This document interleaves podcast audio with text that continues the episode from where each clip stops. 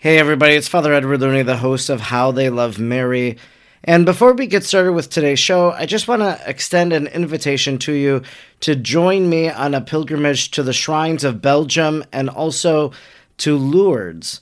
It's a 12 day trip taking place May 29th to June 9th. We'll be visiting the Marian apparition sites in Belgium. We'll visit shrines and cathedrals. We'll visit roadside chapels and we'll enjoy some Belgian beer. We'll end our trip in Lourdes, experiencing the healing that Lourdes can offer us. Anna Nuzzo will be joining us as well, a Catholic musician and artist whose voice you hear every time you tune into the podcast because it's her musical voice that leads us into the show each week. I hope you'll give some consideration to going on this pilgrimage and if you want to learn more, head on over to Nativity Pilgrimage, and I will put a link in the show notes so that you can readily find the pilgrimage and consider making your down payment today.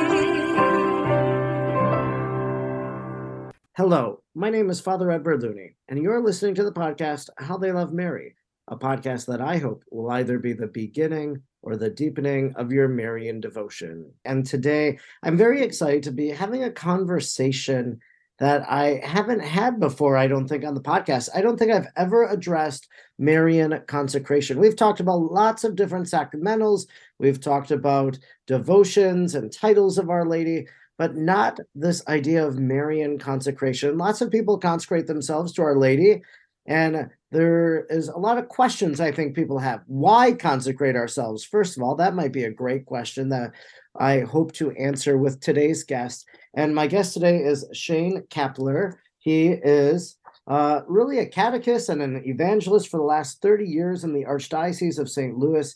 He's a regular guest on Catholic radio He's authored several books, and one of them I thoroughly enjoyed. It was Marrying the Rosary to the Divine Mercy Chaplet.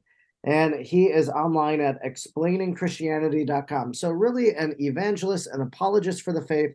And now he joins me today on How They Love Mary. So, thanks so much, Shane, for joining me today. Oh, it is my huge pleasure. Thank you for having me. And I think, you know, you wrote a book here that we're going to talk about. It's called The Biblical Roots of Marian Consecration Devotion to the Immaculate Heart in Light of Scripture. And Marian Consecration, it's right there in the title. But I think before we even delve into that topic, the first thing we have to do is maybe just find out a little bit about your own Marian devotion because obviously Marian consecration was important enough to you that you wanted to write this book, research and write it. So, where did your devotion to Mary start? When did it begin? Father, it started when I was 14 years old. Um, 14 or 15. Um, I would have to think about that a little bit. But I, when I was a middle school student in seventh grade, I had this real crisis of faith. And Jesus, he intervened in a powerful way to show himself to me to let me know that he was alive and he loved me and he was the key to all the answers I was looking for. But um, when I first started to want to dive into the faith, I was influenced a lot by fundamentalist preachers that I would catch on television and uh, started reading scripture from myself, trying to devour it. But also from these preachers, I absorbed a lot of anti Catholic views of scripture. So the Blessed Mother, that was a subject I struggled with during that first year of, um, of really giving myself to the Lord and wanting to follow Him wholeheartedly. But it became where Jesus kept bringing the Blessed Mother to my attention. And I wanted to resolve this issue. I was just hungry to understand what's the truth about Mary. Is it the Catholic view or the Protestant? And uh, again, Jesus opened my eyes through um, priests that I met, through Catholic lay people, that Mary did not detract from him, but she was there to facilitate a relationship with him through her intercession and to really enter into pondering scripture through the rosary. So for um, I guess I would say for Christmas one year, Jesus gave me the gift of his mother when I was a freshman in high school. And that's when I started praying the rosary. Not every day. Uh, I would I had fits and starts in that regard, but started praying the rosary, and Mary became my mother. Also, though, a sister in faith, an older sister, someone who had walked the path of discipleship with all its difficulties, and was right next to me as I did so, interceding for me, being my constant prayer partner.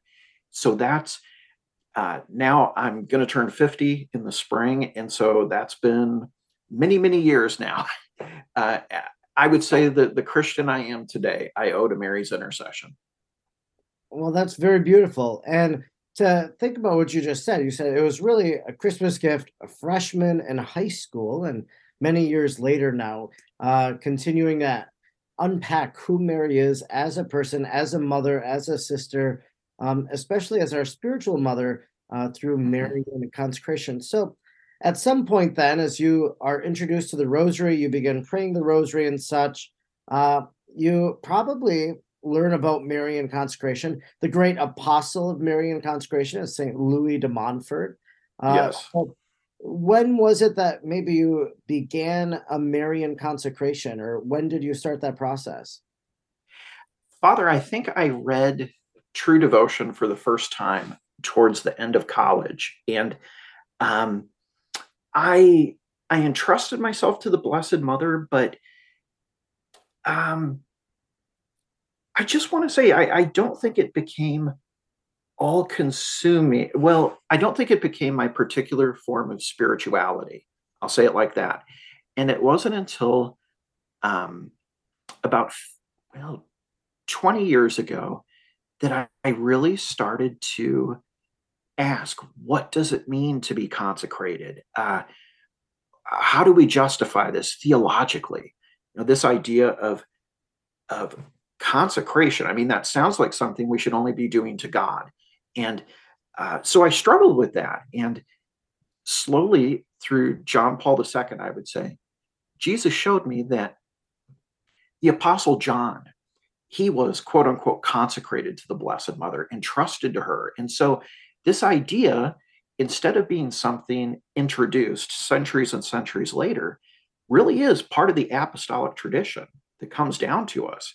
It's there in John, and through him, the Lord means to extend it to the rest of the church. 15 years ago, I read True Devotion to Mary again. And oh my gosh, it floored me that time. So the Holy Spirit had finally got me to a place where I could hear this message. And that's when uh, I entrusted myself to Mary in a new way. And I feel like the Holy Spirit began knitting my soul to hers and allowing me to share in her interior life with Jesus. That's something that each year I try to go deeper into with the Blessed Mother. So consecration is very much um, it's not just a moment in time like a wedding day where you make your vows. The real good stuff is in the living it out. You know that that's where the real marriage is. That's where the real uh, fruits of consecration are. Now when it comes to marian consecration uh, there are lots of different methods a person could employ. So there's the uh, st louis de montfort the true devotion book that's one example and then there's uh, Father Michael Gaitley wrote 33 Days to Morning Glory, and kind of that has mixed reviews. You know, a lot of people say, well, that's not really a Marian consecration book. Like it is in how he puts it forward, but it's not what St. Louis de Montfort wanted people to do. There's uh, another one that Father Hugh Gillespie, which is really in the spirit of uh, St. Louis de Montfort, he puts forward and uh, very true uh, to the method and model of St. Louis de Montfort. He's a de Montfort father, actually. And uh, huh? that's actually probably my favorite one. I know there's the little brown book, it's got the litanies that you pray and all of that. Right. Some people think that's a bit too much and, and you know, maybe too much formal prayer. And so, you know, the Hugh Gillespie, he incorporates it, but he doesn't say, do this every day, maybe do it at the beginning of the week, do it a few times in the week. So, what what method, I guess, would you recommend if someone wanted to do Marian consecration? uh, Father, I I've made use of different methods. Now, I have not made use of Father Gaitley's method. I've read portions of his book, but it's not something that I've done the 33 days in his model. Uh, St. Louis de Montfort is what I keep coming back to. Uh, I've also did a consecration. I believe it's Father Bloom, consecration through the Rosary. Yeah, Did that one year. Uh, I've done another one uh, focused upon John Paul II's meditations throughout those days. I like them, but I keep coming back to De Montfort. Now, I would say that uh, there are still some things in De Montfort's way of speaking, uh, his devotional language, that I personally wouldn't feel comfortable expressing things in that way.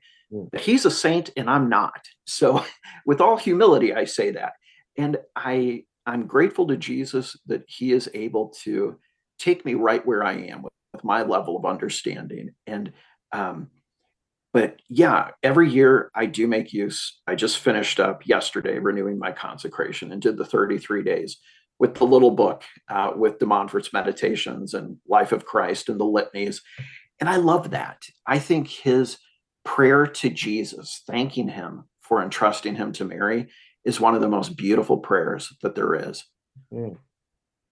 Sure. And that's the tried and true method. It's the method of the saints. And it's interesting that you mentioned there's things in there that maybe you wouldn't phrase it that way. It makes you a little uncomfortable, I'm sure. Maybe slavery. That's one that some people get really taken aback by. Um, actually, there was a publisher, Ave Maria Press. They asked me to write a book that kind of broke down the theology of St. Louis de Montfort. And I did it on a very basic level through uh, anecdotes and such in each chapter, but I did through titles of Mary, and it was called Behold the Handmaid of the Lord. And uh, I think some people have found that book to be helpful or useful in Beautiful. understanding some of the the context uh, of St. Louis de Montfort. But what we understand, I think, from St. Louis de Montfort, he draws upon scripture, he quotes scripture uh, in his writings and such. And this is what you really wanted to bring out you want mm-hmm. to bring the biblical roots of Marian consecration. And uh, for me, the way that I've always described it, and that's how I describe it in the book that I, I wrote on it, uh, I said that Marian consecration is our taking Mary into our home. And so you mentioned a few moments ago that you know it goes back to the time of the apostles of John the Beloved right.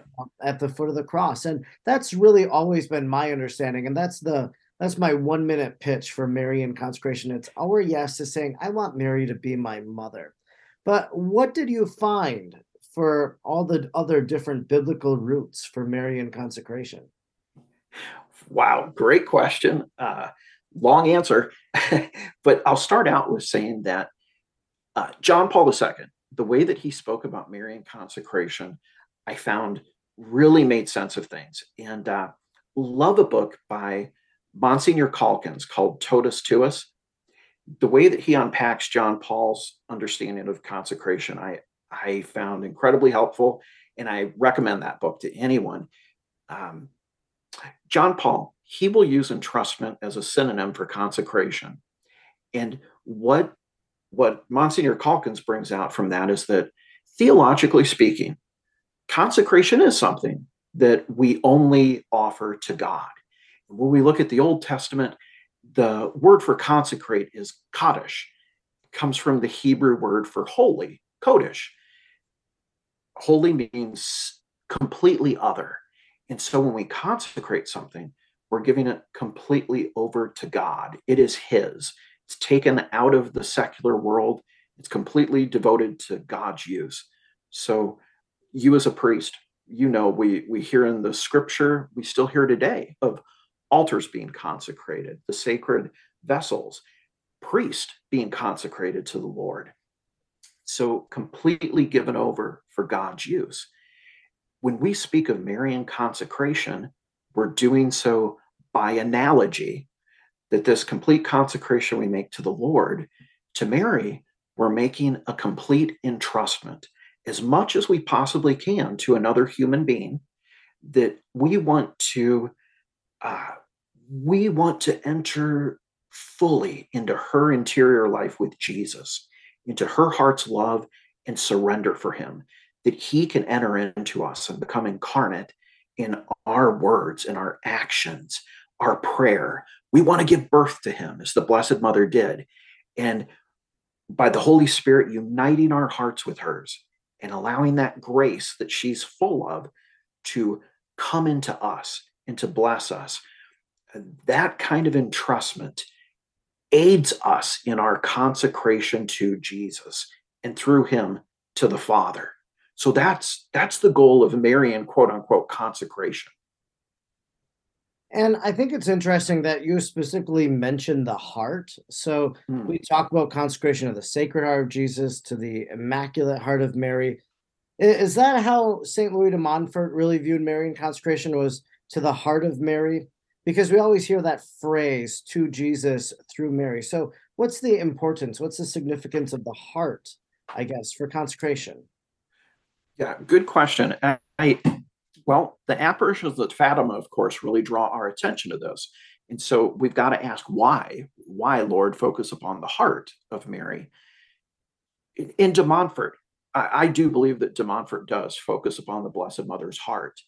Uh, scripturally speaking, the heart is not just our emotional center, but it's the very center of our person. That is where we not just feel, but we think, we consider, we we struggle with decisions in scripture it's the heart that prays it's the heart that loves and it's the heart that god dwells in so when we say devotion to mary's heart we want to be devoted to her interior life her spiritual life the, the deepest part of her that is in contact with god and receives that fullness of grace that's what we want to enter into. So, by saying consecrated to her heart, this is not a superficial devotion. This is not just Mary's outward characteristics.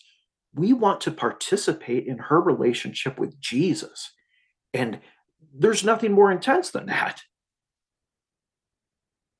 And you dedicate the whole first part of your book to the idea of Mary's heart. And this is something that I'm mesmerized over, and longtime listeners of this podcast probably have read my book, A Heart Like Mary's. As have I, and I oh, love. Yeah, all yeah. Stuff. So 31 daily meditations to help you live and love as she does, and um, you know that that all started from my spiritual director. He asked me one time, Edward, you love Mary so much. Where is your Marian heart? That sometimes I lacked that Marian heart. So what you're talking about there is the interior life of Mary, and and that's what he was saying. He's like, you love her, but you don't let that interior life, in a sense, to consume all that you are and who you are, and and uh, so that was a, the great challenge. And I spent a year reflecting on what it meant to live with a Marian heart, which then actually inspired that book uh, that I wrote for Ave Maria Press. But I love the the different aspects of the heart that you focus on. You focus on nine. I focused on 31 as I kind of uh-huh. on it, but you're doing this from a very biblical uh, perspective. You're bringing out some of the great titles of the Old Testament New Eve, Living Ark. So Mary is the Ark of the New Covenant, the Daughter mm-hmm. Zion. Daughter Zion is one of those titles of Our Lady that I, I especially love. It's a great Advent title Rejoice, O daughter Zion, for the Lord is in your midst. He has removed the guilt of the people. And unfortunately, some biblical scholars uh, Raymond Brown in particular, he says that we should not read Mary into these prophecies of the Old Testament. He says that that they did not have her in mind, but I, I just think that's foolish because, of course, this has been the tradition of the church for a, thou- a hundred years, for hundreds of years. We we've done this. So, uh, what what's your take, I guess, on some of these uh, Old Testament archetypes of Mary and how do they foreshadow Marian consecration?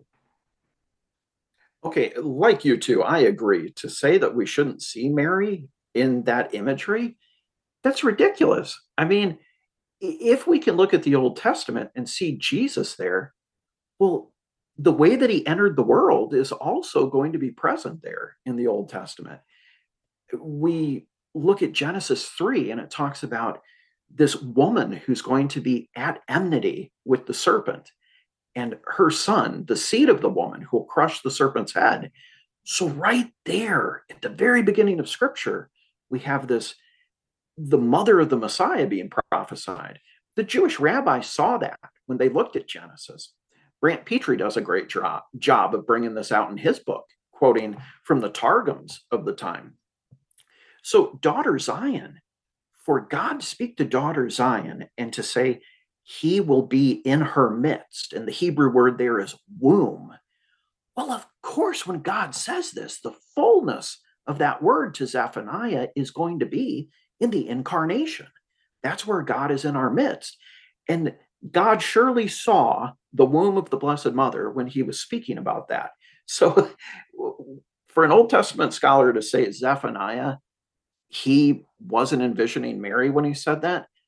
Well, the Lord God, the principal author of Scripture, surely was. And so, whatever intimation Zephaniah had when he spoke those words and they were written down, God knew exactly what he was doing. And we don't read the scripture as just a human document, it's a divine document. So, um, and the authors of the New Testament bring out these images themselves. As you know, Father, when Luke's writing in Luke 1, and he's talking about Mary's visit to Elizabeth, he's using that imagery of the Ark of the Covenant. He's he is comparing her to when David brought the ark up to Jerusalem. The parallels are unmistakable. And Benedict, um, well, when he was still Cardinal Ratzinger, in his book, Daughter Zion, he brings out how the verbs that Luke is using in that narrative of the visitation, those verbs are only used in the Old Testament in the Septuagint translation when talking about the ark. And then even prior to that, in the Annunciation narrative, where Luke is talking about how Mary will be overshadowed by the glory of God, the Holy Spirit, he is using that same language that is used in the Old Testament to talk about God's presence overshadowing the Holy of Holies and the Ark of the Covenant. So Mary is the fulfillment of the Ark. Go back to the Old Testament or think about watching Indiana Jones, and you see what the ark is. It's the most sacred object under the old covenant, and it had to be made with the purest gold. No one could touch it. Okay, the New Testament realities always surpass the Old Testament images. We see this in Jesus, in his church. The same is true of Mary. If the ark is the holiest object under the old covenant, absolutely pure, that's just an image of the purity that God has placed in our Blessed Mother. Um, so, yeah, I mean, uh, there's so much that we could say there. Uh, the role of the Queen Mother in the kingdom of Judah, the way that when Solomon's mother comes into his throne room, he gets off his throne and he bows to her. He has a throne brought set right next to his for the Queen Mother, the Gebirah, to sit upon. And she's an intercessor with the king. In the book of Jeremiah, both the king and the queen are spoken of as shepherds of the people. So the queen is sharing in that role when when they start talking about um, how Judah's conquered. Uh, they they list the queen mother as the highest official after the king, and then it's all the other ministers. All this points to Mary's role in Christ's kingdom. Yeah, the fact that she is the Queen Mother. And what I love about the Queen Mother imagery, and I do a lot with this in, in terms of the Marian apparition and Champion, because Mary says to Adele Brise in 1859, I am the Queen of Heaven who prays for the conversion of sinners. So she's telling us she's the Queen of Heaven and that she's praying for the conversion of sinners. So you have actually a heart of intercession, which is kind of this idea of the Queen Mother. And how she intercedes for the people. That was her role that that they would go to her and she'd bring their needs to the king and then the king would adjudicate and she would bring it back to the people. Is that a fair understanding? It sure is, Father. I feel the same way. And I, I just think that that really emphasizes in this Marian apparition, it brings that out. And I because she tells us who she is and what she does in heaven. She's praying for the conversion of sinners. And that means she's praying for you and me and for the whole world. And and uh, we're grateful for her intercession. And in, the New Testament and the Gospels, we uh, hear about Mary's heart a few different times as well from Luke. Mm-hmm. Luke talks about she pondered these things in her heart. He also tells us about the prophecy of Simeon, so that uh, a sword of sorrow will pierce your heart so that the thoughts of many might be revealed. When it comes to the Immaculate Heart, I think we kind of focus on this idea of pondering that in her immaculateness, she's meditating. Uh-huh. Then we talk about the sorrowful heart. So, um, in, terms of Mary Marian consecration, how do these two scripture passages relate? Father, one thing that I like to point out to people is in the Gospels, there are only three individual hearts that are spoken of Jesus, his sacred heart, Mary's immaculate heart. But then there's actually a third, and that is the heart of Judas, who betrays the Lord. Oh. And so it strikes me that in the Gospels, we're given this incredible juxtaposition in relation to the heart of Christ. And at the end of our lives, the truth is, we're only going to have the heart of one or the other, either Mary, completely surrendered to him, or we're going to have the heart of Judas, which places some kind of earthly good or comfort ahead of the Lord. And, and we know that only one of those brings us to true fulfillment. So, those passages you brought up about Mary's heart, uh, yeah, those capture such depth about about this heart. And for one, it hangs upon God's every word. And it it doesn't take them in superficially, but the words that Luke uses there about pondering, it's she is dissecting what has been said as well as what she's witnessed.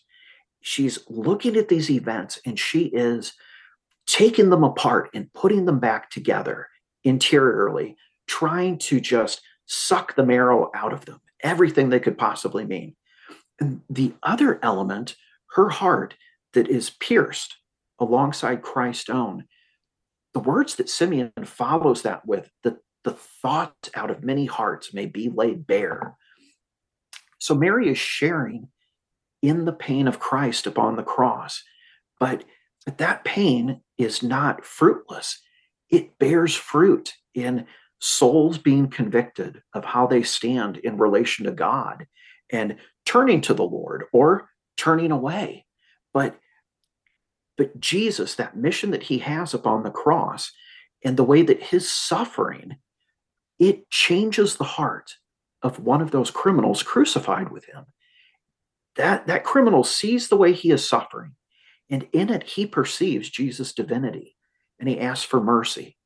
In the same way, when the Blessed Mother suffers, when members of the church suffer, but do it through God's grace, allowing them to carry them through the suffering, to remain faithful. God uses that too, that the thoughts out of many hearts, our families, our friends, can be convicted, seeing God present and, and seeing that faithfulness that He can produce in our souls, even amidst the greatest pain. There's redemptive value in that. How many people through the years thinking about the Blessed Mother at the foot of the cross and the way she maintained her faith or looking upon that image of the Pieta and being struck by what she suffered, but at the same time, that she's the most blessed of all creatures. That, that's the mystery of our redemption, the cross and the resurrection. So you've gone to great lengths to explain Marian consecration, to look especially at Mary's heart through the scriptures, and especially then how that relates to us as we decide to make that consecration what's a compelling reason for a person to make a Marian consecration? Well, Father, I would say let's look at three examples. Okay, one, a person could never be more entrusted to Mary than the Lord Jesus was by God the Father. So if the Father entrusts her with the Son, that's a pretty strong argument. Second, we have the image of Saint Joseph, who when we meet him at the beginning of Matthew's gospel, scripture says he's a just man. And that word for just, it means one who loves God's law and lives by it with all his heart. So Joseph already had a relationship with God. And yet he is asked to come deeper, to draw nearer to the divine presence specifically through his union with Mary as her husband. So, by taking Mary, again, as you said, with John into his home, but into his heart, by entrusting her with everything that is his, he comes into contact with the Messiah and he lives in that intimate union with Jesus. But it's specifically because of his union with Mary. So th- those things are inseparable in the life of Joseph.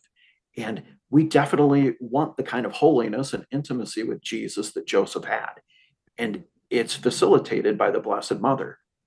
But the third reason, the Apostle John, as we already said, at the foot of the cross, when Jesus, he first looks down at Mary and he says, Behold your son. And then he's looking at John saying, Behold your mother.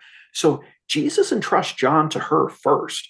And the, what John's gospel says next, that from that moment, the disciple took her into his idia. And we translate that in English as into his home. But that's not the Greek word. It literally says he took her into his own. And so, yeah, his home, that's true. But into his own, into everything that is his, and specifically into his interior life. So, from that moment until Mary's assumption into heaven, John is praying with her every day, three times a day as, a, as faithful Jews, just like Jesus and Mary did throughout his life. John is celebrating the Eucharist with her. So, that foot of the cross that they were standing at, Mary and John are sacramentally present at the foot of the cross continually throughout the rest of Mary's life. John sharing that with her. And Mary's humility to receive her son Jesus back through the hands of John in communion, I mean, that's incredible. But John, he's talking about Jesus. He's reading scripture with Mary and reflecting upon Jesus' mystery. And so John comes to this penetration of who Jesus is that is different than what we're reading in the synoptic gospels. Everybody sees that with John's gospel. You know, we talk of it as the most spiritual of the gospels. Well, why is that? It's the fruit of John's entrustment to Mary. What John is sharing with the church is the fruits of his own Marian consecration. And so we want to enter into that. We want that kind of intimacy with Jesus that comes through intimacy with his mother, too. And just like with Joseph, it there's a profound union there when when Mary's facilitating it. Uh, you mentioned the uh, the apparition um, in Champion, and I love the apparition at Knock because I feel like that captures the at least it captures how Marian consecration has made sense to me because what do we see there? There is Jesus upon the altar. So we're focused upon his Eucharistic sacrifice. That's the way we enter into the life of heaven. But then we see Mary silently in prayer with her arms upraised and the crown upon her head. And on both sides of her, on one side, she's got John, and on the other, she has Joseph. So here are these two scriptural images of Marian consecration flanking our Blessed Mother. And it's all about entering into Christ's consecration, his self offering to the Father along with Mary. I I can't say enough about that. Wow, yeah, that is incredible. I do love the knock apparition. There's such profoundness there because, of course, uh, one of the unknown facts about knock is that right after this uh, Archdeacon Cavanagh, who was the pastor of the parish, mm-hmm. he celebrated Mass for 33 days, a series of Gregorian Masses for all of the dead of his parish. And it was the next day that this apparition takes place. And so you have the altar there. And, and so that's the wow. sacrifice. And so that's prayer for the dead. That's prayer for the holy souls, for those who have passed. And then you have John, who was there at the foot of the cross. You have Joseph, who's a patron of a holy death. So there's even there's there's great richness uh, to to the knock apparition, and you know John's presence there, holding the scriptures. Well, that's for us to to meditate Thank you. on the word. yes. God. Yeah, definitely. Father, I've never heard that before about the 33 days yeah, of, of masses. And I, I've got several books on knock. Thank you. Yeah, I must awesome. give credit to Susan Tassone. She's the one that that has told me that. And and I've interviewed Father Gibbons a few times for a few different podcasts, and uh-huh. uh, and so we've talked a little bit about that. But uh, yeah, so Knock is a, a beautiful Marian apparition. Uh, we referenced earlier, of course, Fatima, which is the one that calls for Marian consecration, especially mm-hmm. of Russia to the Immaculate Heart of Mary. So uh, there's all of this consecration connected. We can find it there within these Marian apparitions. What I love what you do in the second part. So you give us kind of the biblical foundation, but then you tell us well, this is how you can live your Marian consecration. We just did a great conversation about Mary and the Eucharist. You shared so beautifully about that. And I remember that at the end of True Devotion, that's something he has there. As a person that's written on prayers after Holy Communion, I, I, I was fully aware of kind of uh, St. Louis de Montfort recommending us to receive communion with Our Lady. And, and yes. I think that's a, a beautiful thing. Um, but I, I like some of these titles that you've given to the chapters. I, uh, the garment she made us. And so you talk about mm-hmm. the brown scapular. You have keeping her schedule. I like that one the most, keeping her schedule. So the Angelus at six, noon, and six, and then observing the first Saturdays. So there, it's clever, and I just want to give you kudos uh, for that.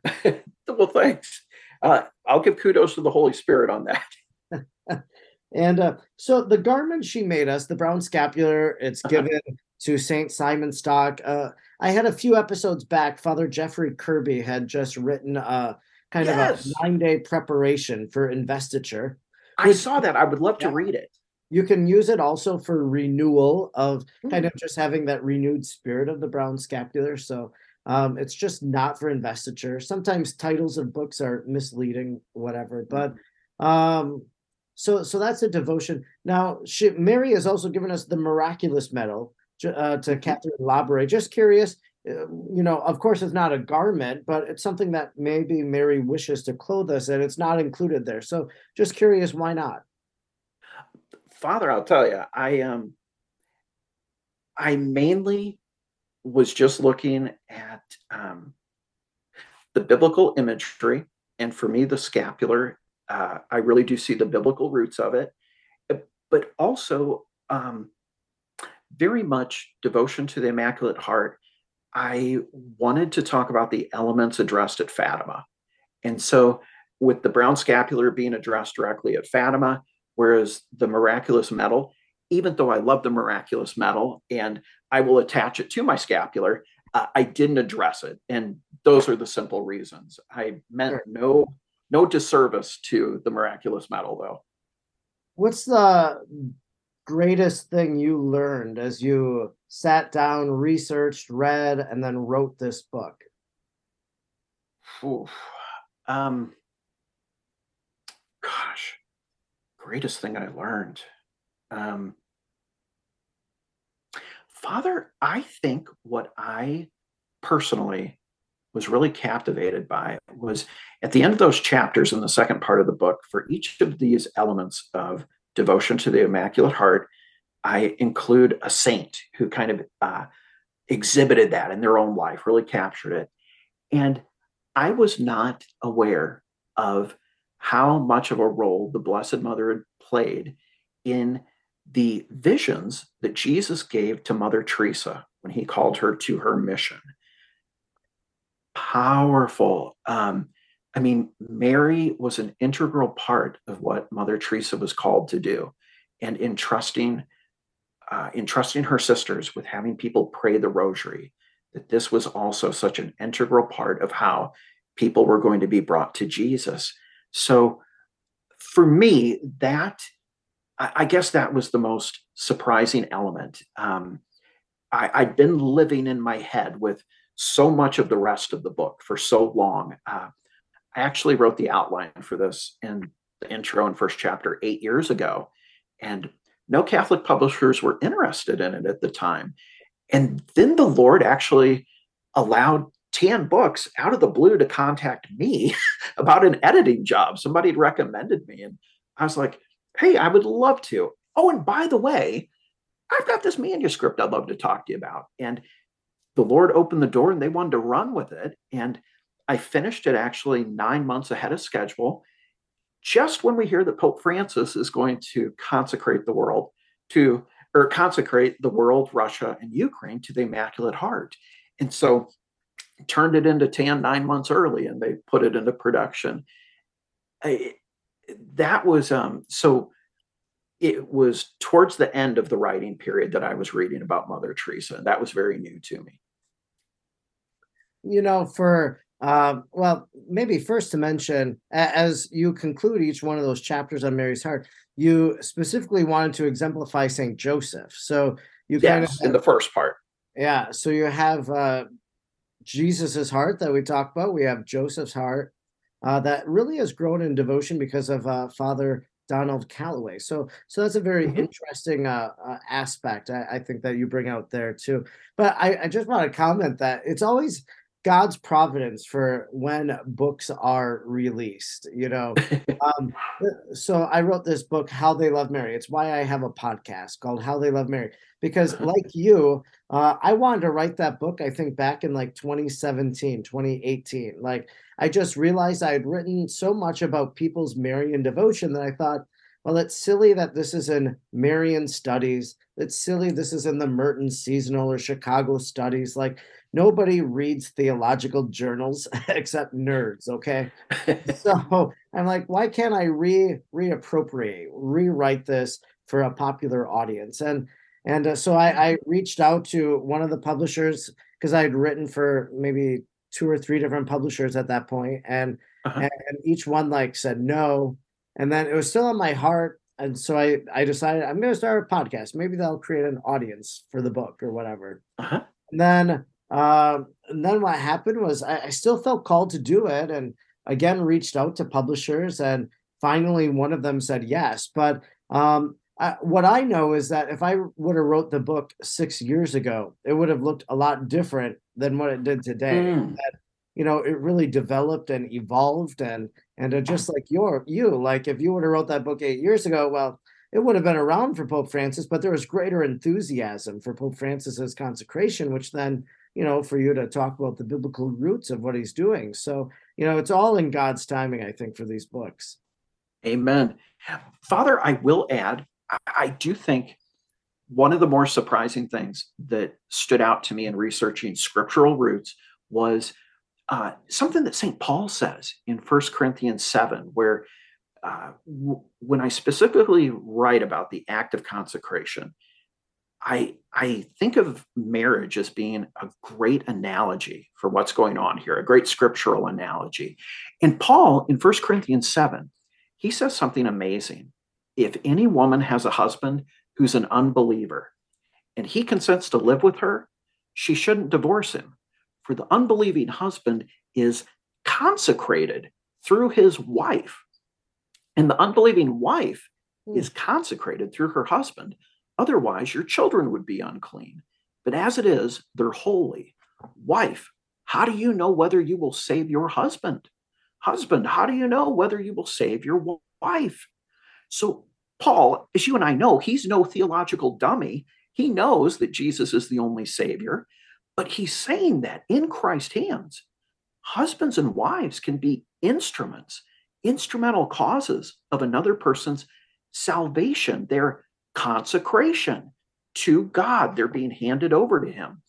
And if that's true of unbelieving spouses, then we look at what Paul says in Ephesians 5 about believing spouses that a believing husband and wife, their marriage is a great mystery, a sacrament that makes present the mystery of Christ's love for the church. And that a husband's called to pour himself out to his wife a wife to submit to her husband.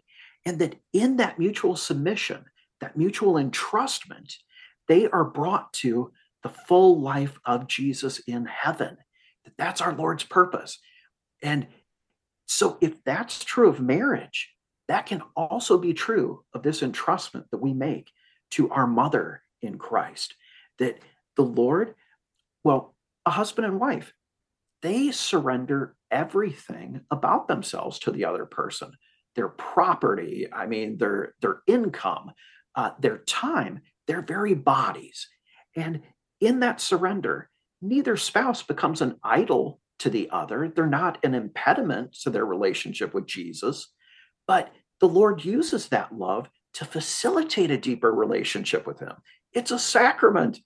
And so, with Mary, when we enter into this deep entrustment, again, it only takes us deeper into the life of Jesus. So I I was amazed by that in scripture that we really can point to something that strongly to show especially our Protestant brothers and sisters. You just used the word entrustment, and I know that there's great debate over this, whether we should use the word consecration or if we should use entrustment. So, what's your thoughts on that? Because you kind of use them interchangeably. I do. Uh, Father, I think that, okay, in Catholic circles, when we use that word in consecration, we understand that we can use words by way of analogy and that everyone does. That true consecration, we can never hand ourselves to over to anyone as completely as we do to the Lord God Himself. Only He deserves that level of, of sacrifice. Um, but um, just like we use the word father, in truth, only God is father and only Jesus is teacher. But by way of analogy, we understand that our dads, it's fine to call them father because they image God the Father and they truly participated in God's act of generation of our lives. And teacher, true, Jesus is the only teacher of humanity, but by the gifts he gives to human beings, giving them knowledge and understanding and empowering them to speak his truth, they can be called teachers by way of analogy. So, in the same way, Marian consecration, we can say we're consecrated to Mary, still understanding that God, God is the one we're truly giving ourselves to. With Protestant brothers and sisters, I think it's better to use the word entrustment just because uh, it takes away that confusion that they can have. In Protestant circles, I don't think that analogy is understood the way that it is within Catholicism. And so when they read a passage like Jesus saying, call no man on earth father, call no man teacher, without an understanding of analogy, they take those words in a literal way that they weren't meant to be taken. So I think the same with consecration. That that's my two cents worth. Sure. I know that John Paul II used entrustment. I there there's this one scholar I know that gets bent out of shape over these words. I think there's probably greater things to be concerned or worried about than whether to use consecration or entrustment. But I think your book, The Biblical Roots of Marian Consecration, uh, can really help people deepen their Marian devotion. That's something I say at the beginning of every podcast. You know, I hope that this podcast will either be the beginning or the deepening of your Marian devotion. And so, if someone's looking to go deeper, you've been praying the rosary, maybe you wear the brown scapular, the miraculous mm-hmm. medal, you follow apparitions. But if you've never consecrated yourself to Our Lady, maybe pick up this book first of all. And then, secondly, discern whether or not you should do it then after you read the book. Or if you've already consecrated yourself to Mary, well, understand why you did what you did by picking up your book available from Tan Books. And uh, uh, where can people find you online and uh, learn more about you? Well, thanks, Father. Uh, I've got a website called explainingchristianity.com. And if folks go there, they'll find links to articles that I've written. Uh, most of the recent ones all have to do with Marian consecration and elements of our devotion, like brown scapular, first Saturday. Where's that rooted in scripture? But I also have links to interviews on the radio and podcast. Ours will be on there if people uh, want to re listen to it. Uh, and there's also links to where they can order the books. Wonderful. And do you get people that come to your website explaining Christianity and they're expecting it just to be Christianity, but they encounter that it's explaining Catholicism? Right. Um, I think my tagline on the website is, um, something like coming to understand the heart of our faith from its Trinitarian roots, especially as expressed in Catholicism. Okay. Sure. Well, wonderful. And maybe one last question. We heard your mm-hmm. little dog earlier. What's the dog's name? His name's Toby. I'm sorry about that. Oh, no worries. Uh, you know, I have a dog that sometimes you could hear him pawing around if I'm on a live show or something.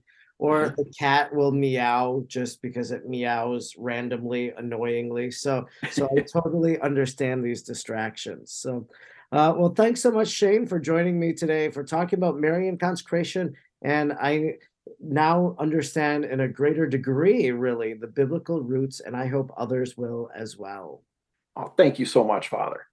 Hey, thanks so much for listening to today's show. I hope that it was enriching for you, that it deepened your love for Mary. And if you don't mind, would you please do a few things? First, follow me, Father Edward Looney, on social media on Facebook, Twitter, or Instagram at the handle at FR Edward Looney. Also, you can follow my YouTube page and you'll be able to see the video content that I put out each week. And if you don't mind, could you rate and review this podcast? Go over to Apple Podcasts or wherever you listen to your podcasts and rate it. And if you're able, write a review because that will help others to find this podcast as well. I appreciate you tuning in week after week. I would appreciate your prayers. And please know that I remember you in mine as well. Until next time, may God bless you and Mary pray for you.